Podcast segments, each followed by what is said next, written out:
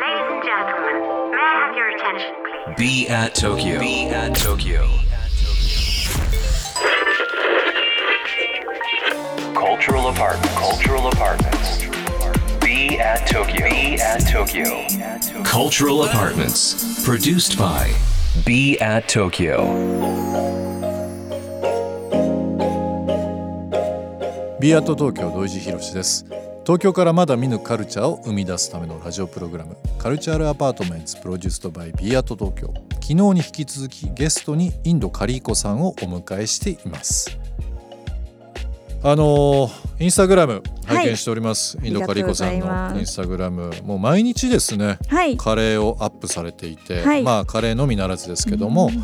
いろんなスパイスを使った料理アップされてますが、もうもうリスナーの方もですねぜひぜひちょっとこれ見ていただきたいなと思いますけども、はい。カリーコさん最近作って美味しかったカレー、まあ、全部美味しいと思うんですが、うん特に何かこうおすすめのものあったりしますか？ですね。最近作ったカレーで美味しいなと思ったのは。マッシュルームのカレーですね、うんまあインドでもよくマッシュルームは使われるんですけども、えやっぱりなんでしょうね。あれはすごい出汁というかうまみというか、うん。香りも出るしもうマッシュルームだけでめちゃめちゃ美味しいカレーってできてしまうんですえよね。でなんでしょう。食感も好きでなんかトゥルンとしたはい。感じがなんか肉のようにも感じなますし、るほどね。それでもってすごくヘルシーなのでなんかマッシュルーム高くてちょっと敬遠してたんですけどちょっと奮発して買って作ったマッシュルームカレーが本当に美味しくてまあ見直しましたね。もう本当にえーもっと早く買っとけばよかった。インスタにも出てますよね、はい。それはね、はい。あもうぜひぜひあのリスナーの方もですねビジュアルもまあ綺麗に撮影されてますし、まあいろんなあの作り方もそうですけども、うん。この書いてますのでぜひぜひ。あとなんか姉とカレーデート最高でしたとかなんかちょっとこう日記っぽいところもね可愛らしくていいですけどもね。カレー以外もあの紹介されてますよね。はいそうですね。まあスパイス料理も結構あって、そうですね。最近私がよく食べてるのはグラノーラですね。あのーグラノーラはい、はい、あのーグラノーラって自宅で焼けるんですね。大粒麦とか好きなドライフルーツとかを混ぜて焼くことができるんですけど私は最近そこにシナモンパウダーを混ぜて焼いてで焼いた後にもう一度シナモンを混ぜるんですね。もう聞いただけでもうたまんなく美味しそれを普通に牛乳と食べてもいいんですけど、ねあのココナッツミルクとバナナで食べたりとかするとすごく南国の朝ごはんみたいになってね。もう本当にそれが好きではいもうそういうのよくやってますスタグラム拝見してると朝ごはんはこれがいいなお昼はこの料理がいいな夜はこれ食べたいなっていうなんかカリーコさんのインスタの中で割と完結するというか カレーだけではなくて例えばしいたけのステーキあったかなあそうですね。とかはい。もそうですけど、なんかこうバランスというかうん。非常にこう本当にグーグーグーグーさっきから言ってますけどもでもあの元々の素材がいいものに今の話ですけどやっぱりこうスパイスを、うん。えー入れるだけではい。何かこうさらに生まれ変わるというか。うん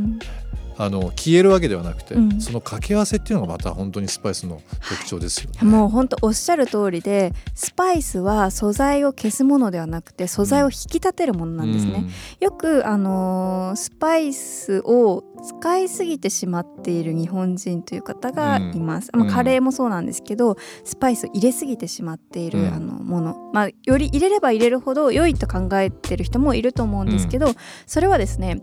出汁が香りすぎている味噌汁と一緒で素材の香りとか味噌の香りを消しちゃうぐらいまで出汁を入れてるのと一緒になります。なのでカレーとかスパイス料理も同じで素材の香りとか素材の特性を引き立てる程度入れてあげるのがベストになります。なるほどね。カレー以外のあの料理もいろいろアップされてるというお話をしましたが、はい。あのまあこれから、えー夏野菜とかですね。うん。いろいろ夏は夏で美味しいものたくさんありますけども、はい。何かこう使ったおすすめの料理とかってあったりしますか？そうですね。夏野菜夏、まあ、スパイスが結構特徴的なのは魚料理だと思っているんですけど、うん、イワシとかそろそろじゃないですかね、うん、イワシにあのターメリックとクミンとコリアンダーを少しまぶして塩とまぶして普通に焼き魚同じように焼くだけで、うん、いつもと違ったイワシの塩焼きになります。スパイス塩焼きになりますなんか最近あのーお家でバーベキューされる方も多いですし、うん、まあ、外でのバーベキューもそうですけども今まで料理されなかった方がなんかこうキャンプと一緒とかサウナとか、もういろんな形でこう外で新しいことをされるっていう時に必ずこういう料理、うん、中でもカレーねでお父さんに限ってではないですけども、まあ、僕の周りもそうなんですけどスパイスカレーやってみたいっていう人が結構周りいるので、うん、今のねカリーコさんのアドバイスとかどんどんどんどんなんか取り入れてもらえるとさらに楽しくなるんじゃないかなっていうふうに思います。なんかあの 自宅ってどんな感じになってるんですか？そのスパイスだらけになってるんですか？あもう本当にスパイスだらけですね、ん、なんかあの醤油とかみりんとか味噌とかもうまず味噌汁を3ヶ月に1回ぐらいしか食べないので味噌が減らないとか。減らないんですよ。でなんか和食の調味料もともといっぱいあったんですけど、それがどんどんどんどん少なくなってってもうどんどんどんどんスパイス置き場とかになって、あとはインドだと豆をたくさん使うので、豆だらけになってたりっていう感じですね。あのスパイスカレーではライスが多いですか？あそうですね。私はライスですね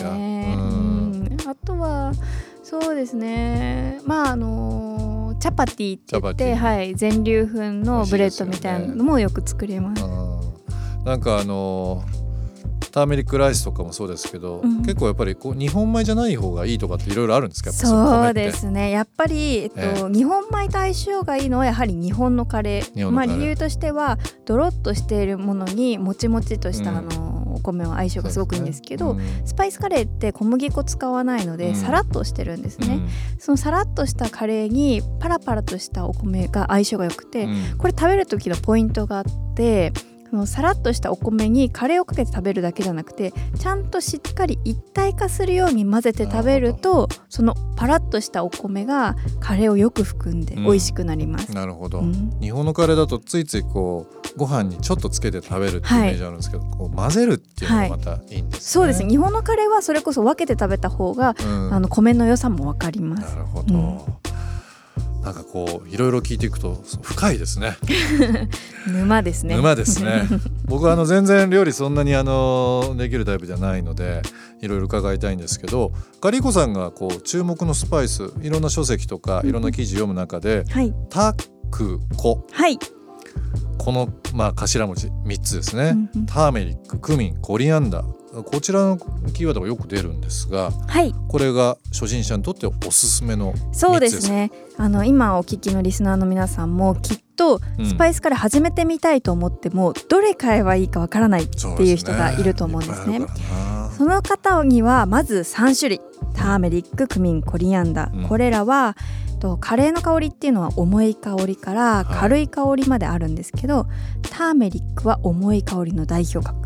コリアンダーは軽い香りの代表格、ええ、でクミンがカレーの中心を担う真ん中の中間の香りの代表格なんですね、うん、なのでそれらをあの買い揃えて3つ合わせるだけで調合比は1対1対1で大丈夫なんですけど。これ分かりやすいですね、はい、1対1対1、うん、はいそれを合わせてあの玉ねぎトマトにんにく生姜一緒に炒めて、うん、鶏肉と炒めるだけであのチキンカレーできます。美味しそうだな、うん、なんかこう今のねもう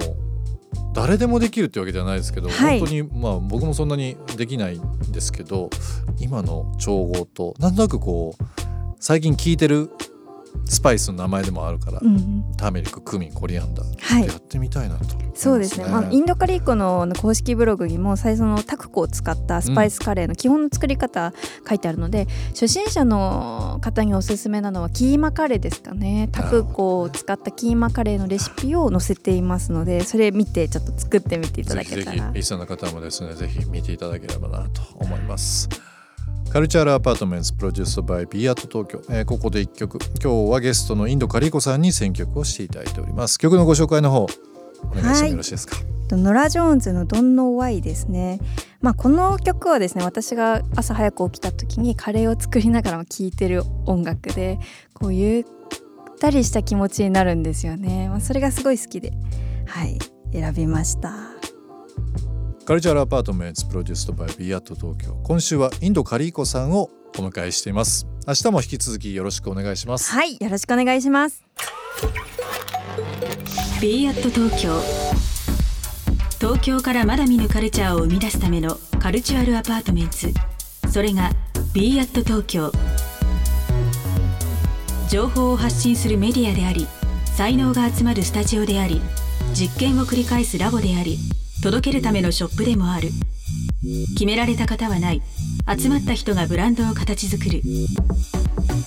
オンラインとリアルな場でつながりながら発生する化学反応が次の東京を代表する人を物をカルチャーを作り出す。Cultural Apartments. Produced by Be at Tokyo. Be at Tokyo